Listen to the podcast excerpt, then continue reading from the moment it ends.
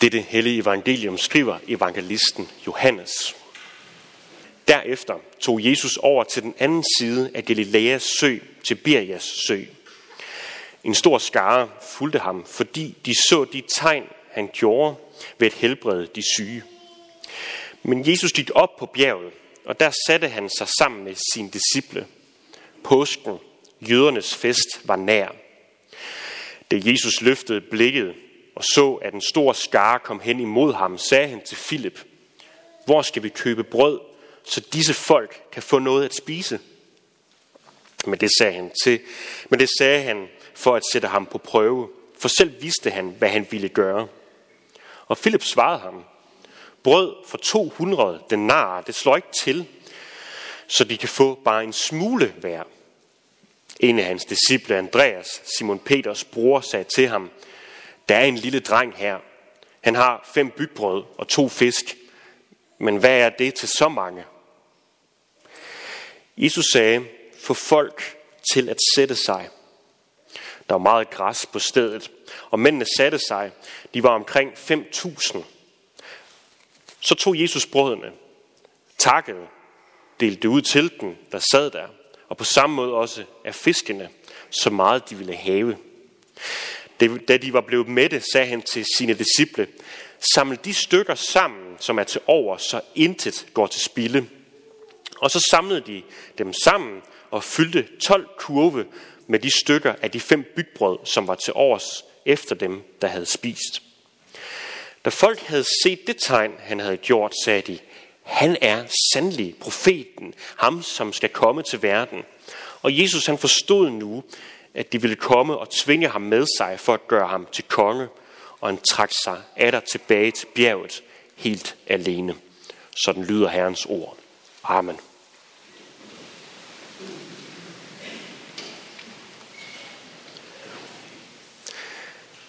Jeg hørte her for nyligt en jødisk mand, som på en meget interessant måde beskrev sit forhold til Gud på. Han sagde, at for mange mennesker, der er Gud ligesom en slags himmelsk visevært. At vi ligesom giver ham en dosmerseddel med de ting, som vi synes, det må du gerne gøre, Gud, og have ellers, have ellers en god dag. Og det tror jeg, for så vidt han har ret i, det er der ikke noget på den måde banebrydende i at sige. Men så fortsætter han så, for han siger, for mig er det fuldstændig uinteressant. Jeg har bedt Gud om noget to gange i mit liv. Den første gang var for, at min mor ikke ville straffe mig, fordi jeg havde ødelagt hendes vase. Og den anden gang, jeg bad om noget, var i mit voksne liv. Jeg er 100 gange mere interesseret i, hvad Gud vil med mig, end hvad det er, jeg vil have Gud til at gøre. Det er sådan set, det er sådan set meget interessant, det han siger. På den ene side, fordi han er jøde, og at den udtalelse faktisk også afslører, hvor stor en forskel det har gjort, at Jesus er kommet til verden.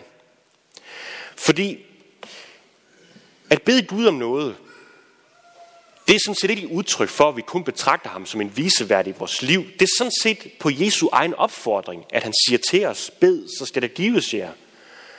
Og Jesus, han, be, han betjener de her 5.000 mænd for uden kvinder og børn.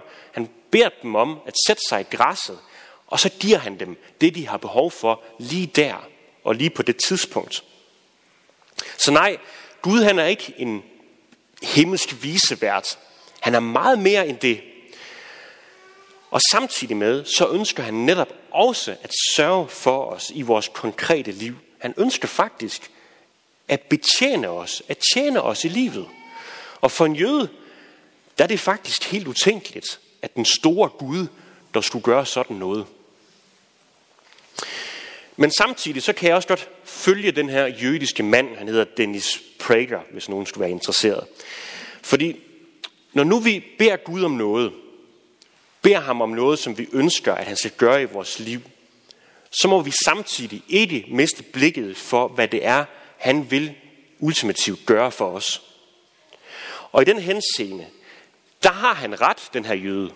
Det er på mange måder 100 gange mere interessant og meget mere livgivende, hvad det er, Gud han vil gøre for mig, end noget som helst andet. Den her scene med de 5.000 mand, der bliver betjent af Jesus, hvor udgangspunktet det er så godt som ingenting. Det er en af de meget få beretninger i Bibelen, eller i de fire bøger, som beskriver Jesu liv, som går igen i alle fire bøger. Jesus han opvækker ellers både en mand fra de døde, også et lille barn, både en dreng og en pige.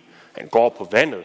Han får, hav, får stormen til stillende og mange andre sådan ret interessante ting. Men alligevel, så er det kun ved, eller næsten kun ved den her beretning, hvor de her fire evangelister er enige om, det her, det er så vigtigt, at det skal vi skrive ned. Hvorfor det? Jeg synes, at det er meget mere interessant at høre om døde, der bliver levende igen, end om mennesker, der får mad at spise. Jeg må faktisk erkende, at i min forberedelse har jeg svært ved at forstå det her. Jeg synes, som sagt, dødopvækkelser, det, det er meget mere interessant. Men det hjalp mig, da jeg læste en bemærkning om det her med, at Jesus beder mennesker om at sætte sig ned i græsset. Det er jo en meget finurlig detalje at lige have med. Det bliver ikke beskrevet, at de spiser. Det bliver beskrevet, at de sætter sig ned. Men prøv at forestille dig, at du var en del af den her kæmpe store folkemængde. Og du blev bedt om, alle blev bedt om, sæt jer ned på i græsset. Hvad kan du så se? Ja, du kan se Jesus. Du kan se Jesus foran dig, klar til at betjene dig. Du kan se Jesus velsigne brødet og fisken og, dele, og give det til sin disciple, som kommer og giver det til dig. Så hvad er det? Det er en gudstjeneste. Det er en gudstjeneste. Og hvorfor er det værd at lægge mærke til? Jamen det er det, fordi det er et tegn, Jesus han giver os. Det er et tegn på, hvad der er selve grundforudsætningen for vores gudsforhold og vores forhold til Gud. Det er Gud, der tjener os. Og det er lige præcis det, som en gudstjeneste også er. At Gud kommer her, og han gør os en tjeneste. Og vi får lov til bare at sætte os ned og lade os blive betjent af ham. Som sagt, det er jo et tegn, det her Jesus gør. Og et tegn, det peger altid frem mod noget andet end selve begivenheden. Så hvad er så det? Jeg læste lige for et øjeblik siden nogle ord fra Moses. Og, det er meget sådan teologisk smart sådan at sige, at Jesus han er jo den nye og sande og fuldkommende Moses. Og det siger Jesus også selv om sig selv, så det er rigtigt. Men hvad betyder det overhovedet? Og har det noget med mig at gøre? Fordi ja, for en jøde, der var Moses, det var det tætteste, man kunne komme på en frelser. Havde Moses ikke levet, var der ikke nogen jøder. Så enkelt var det. Så for en jøde kan jeg godt forstå, at det måtte have været stærkt at opleve, at Jesus træder ind i Moses' rolle og bliver en bedre Moses, en bedre frelser, end han var. Men nu er jeg ikke jøde. Jeg er bare en ganske almindelig hedningekristen fra Hirtshals, der er flyttet til Fredericia. Så hvad har det med mig at gøre? Alle de kommentarer, som jeg har læst, de siger nogenlunde det samme, mere eller mindre. De siger, at bespisningen af de her 5.000 mand er nøje og tæt knyttet sammen med Jesu død. Så bespisningen af de her 5.000 mand for uden kvinder og børn er nøje knyttet sammen til Jesu død. Så det handler altså om påske, det her. Og faktisk, den her begivenhed, sammen med det, Jesus så siger efterfølgende, I kan gå hjem og læse videre i Johannes evangeliet kapitel 6, det er et tegn, som fortæller os enormt meget om, hvad påsken og hvad korset og hvad den tomme grav, det netop betyder for os. Det, at Jesus blev menneske, det er i sig selv stort. Det, at Jesus så også valgt at dø på et kors i stedet for os, det er også meget, meget stort. Det er jo en, vi får ikke større anerkendelser, at, og vi får ikke lov til at se noget mere tydeligt tegn på, hvad der, hvad der er inde i Guds inderste hjerte, hvad han længes efter. Han længes efter os, og det er stort. Men sådan isoleret set, så svarer det faktisk ikke på det grundlæggende spørgsmål, vi stiller. Hvad har det med mig at gøre? Hvad betyder det for mig i mit konkrete liv nu og her? Så her på plænen, hvor de 5.000 mænd for uden kvinder og børn, de har sat sig ned, og de lader Jesus gøre dem en tjeneste, der anerkender Jesus ikke bare dem. Jo, det gør han i den grad også. Men han gør noget, som er langt, langt mere end livgivende for dem. Jesus giver dem sig selv. Jesus giver dem ikke bare brød at spise, han giver dem sig selv. Og i det, der sammenkobles netop det, at Jesus blev menneske, og det, at han blev hængt op på et kors for at dø for os. Så sagt måske på en lidt, eller sagt på en anden måde, påsken med alle dens begivenheder er en opfyldelse af det her under. Og det her under, det er en forklarelse af hele påsken. Jeg har nævnt det før, og nu nævner jeg det så igen, at den her faste tid, altså fra faste lavn frem mod påske, det er, sådan, det er en forberedelsestid, hvor vi forbereder os på at tage imod de beretninger og tage imod det, Jesus gør for os i påsken i Jerusalem. Og den her beretning med bespisning af de 5.000 mænd, den falder 100% i tråd med det, med den tematik. Få afsnit efter den her beretning, der siger Jesus om sig selv, jeg er livets brød, og den, der kommer til mig, skal ikke sulte, og den, der tror på mig, skal ikke tørste. Hvor, hvorfor siger han det? Og endnu mere, hvad mener han med det, at vi skal sulte eller tørste? Jeg jeg er jo den her hedningekristen, det har jeg været hele mit liv. Jeg bliver stadigvæk sulten, og jeg har stadigvæk behov for vand. Men Jesus han er faktisk en helt igennem fantastisk underviser. Fordi han gør nemlig det brød, som han deler ud lige om lidt, det gør han til et tegn, hvorved han beskriver os mennesker. Fordi vi mennesker, vi er i vores natur ganske sultne væsner. Vi er sultne. Vi er sultne efter at få brød, at spise hver eneste dag, men vi er også hele tiden sultne efter at finde noget i vores liv, som på en eller anden måde kan fylde os op, gøre os lykkelige. Mere, mere prestige, flottere biler osv. Og på en eller anden måde, så kan vi også nemt komme til at tro, at det der med lykke, at det er jo meningen med vores tilværelse. Så det er sådan den ene side af det, Jesus beskriver ved at tage brødet frem. Vi er sultne væsener. Men den anden side, der viser Jesus os også, at det, at vi kan få brødet, det, at vi kan blive med det, det er altid på bekostning af noget andet. Når man skal lave brød, så er det afhængigt af, at man tager noget korn, knuser det, for at man kan, for, man kan, for at man kan bruge det mel, der kommer ud af det, til at bage brød. Når vi skal have fisk at spise, eksempelvis, ja, så må fisken fanges og lade livet, for at vi kan spise den. Men den mad, vi får i den her verden, har sine begrænsninger i det, at når vi spiser den, ja, så bliver vi sultne igen. Og sådan er det sådan set også med alle andre ting, vi forsøger at fylde vores liv op med. Den der fede bil, den bliver altså gammeldags på et tidspunkt. Og det der flotte tøj, det går af mode. Pengene, de vil slippe op, og vi kan i øvrigt ikke få nok af dem. Og listen, den kunne fortsætte. Men hvad nu hvis, at det jeg er sulten efter, at det er noget fra en anden verden? Hvad nu hvis, at den evigt levende og mægtige Gud lod sig knuse og lod sig fange og dø, for at vi kan blive tilfredsstillet af ham? Hvad vil det medføre? Ja, svaret er, at den måde, han mætter på, det er ikke kun for en tid. Den mæthed, vi får, når vi tager imod Jesus, den var evigt. Den var evigt. Jesus han blev knust, han blev fanget, han blev dræbt, for at vi aldrig i evighed skal sulte igen, fordi han netop er svaret på vores dybeste længsler. Så det betyder sådan set, at Jesus han står altså ikke bare uden for dig. Du kan se ham der i menneskemængden og betjene dig. Nej, han er blevet en del af dig. Han er inde i dig. Og i troen, der har du fået del i al himlens åndelige velsignelser. Du skal aldrig igen tørste. Du skal aldrig igen sulte.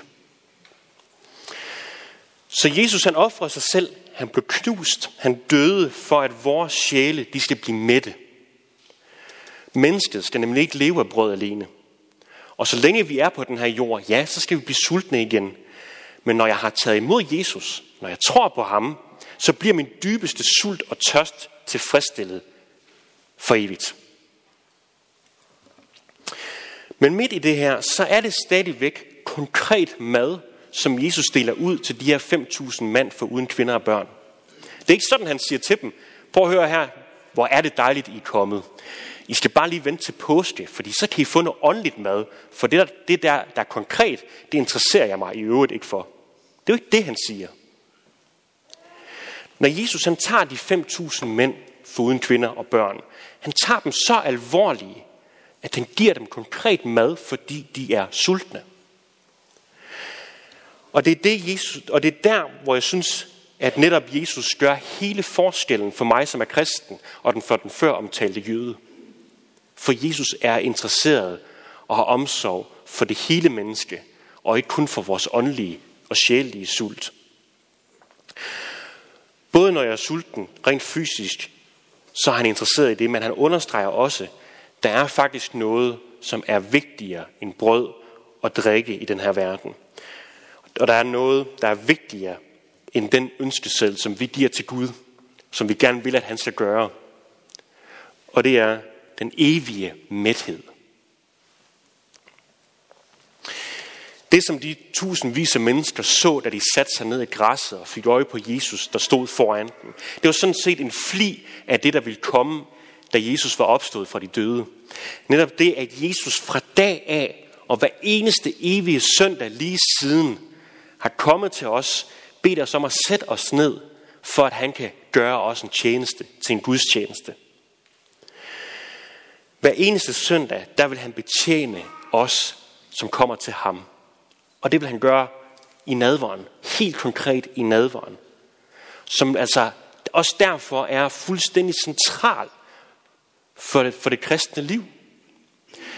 For der får vi nemlig livets brød at spise. Og det er ikke engang i overført betydning.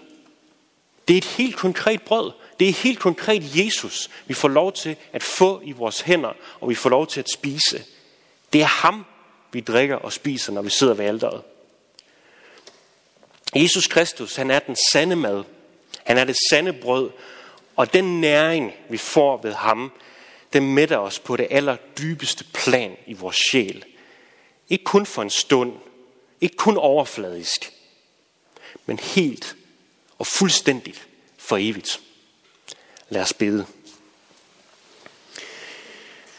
Og det beder vi dig om, at vi må have lov til os at erfare, Jesus, at du er kommet til os og givet os det, som vi længes efter. Og at vi må holde os til dig, og at vi må tro på, at du er alt, hvad vi behøver. Og tak, Jesus, at du også har omsorg for vores fysiske, fysiske og konkrete liv i den her verden. Og vi beder dig om, at du både med vores hjerte, sjæl og sind vil føre os igennem livet til den nye jord. Og indtil da vil vi sige lovs tak og evig ære være dig, hvor Gud, Far, Søn og Helligånd. Du som var, er og bliver en sand treenig Gud, højlovet fra første begyndelse, nu og i al evighed. Amen. Hvor Herre Jesu Kristi nåde og Guds kærlighed og Helligåndens fællesskab være med os alle. Amen.